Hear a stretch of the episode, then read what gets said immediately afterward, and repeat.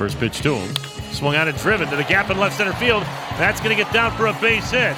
Santander can't cut it off, and it goes to the deepest part of the park. McKenna over to go get it. Here's Diaz around third. Relay throw to the plate, cut off.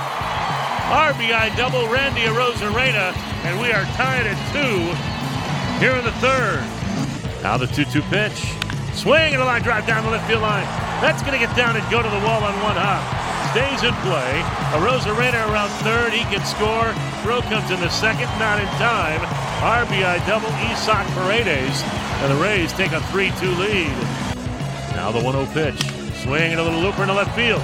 Charging Santander. He has to play it on a bounce.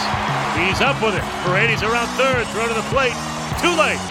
It's a bloop single for Francisco Mejia, and the Rays have scored three two-out runs to take a 4-2 lead here in the third.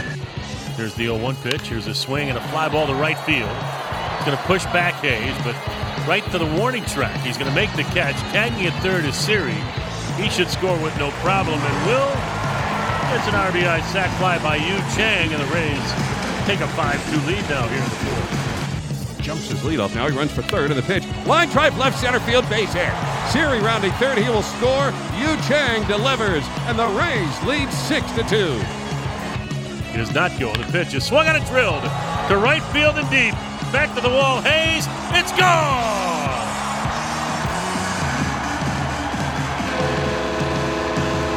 Taylor Walls with a two-run homer, and he might have just put the exclamation point on this one tonight.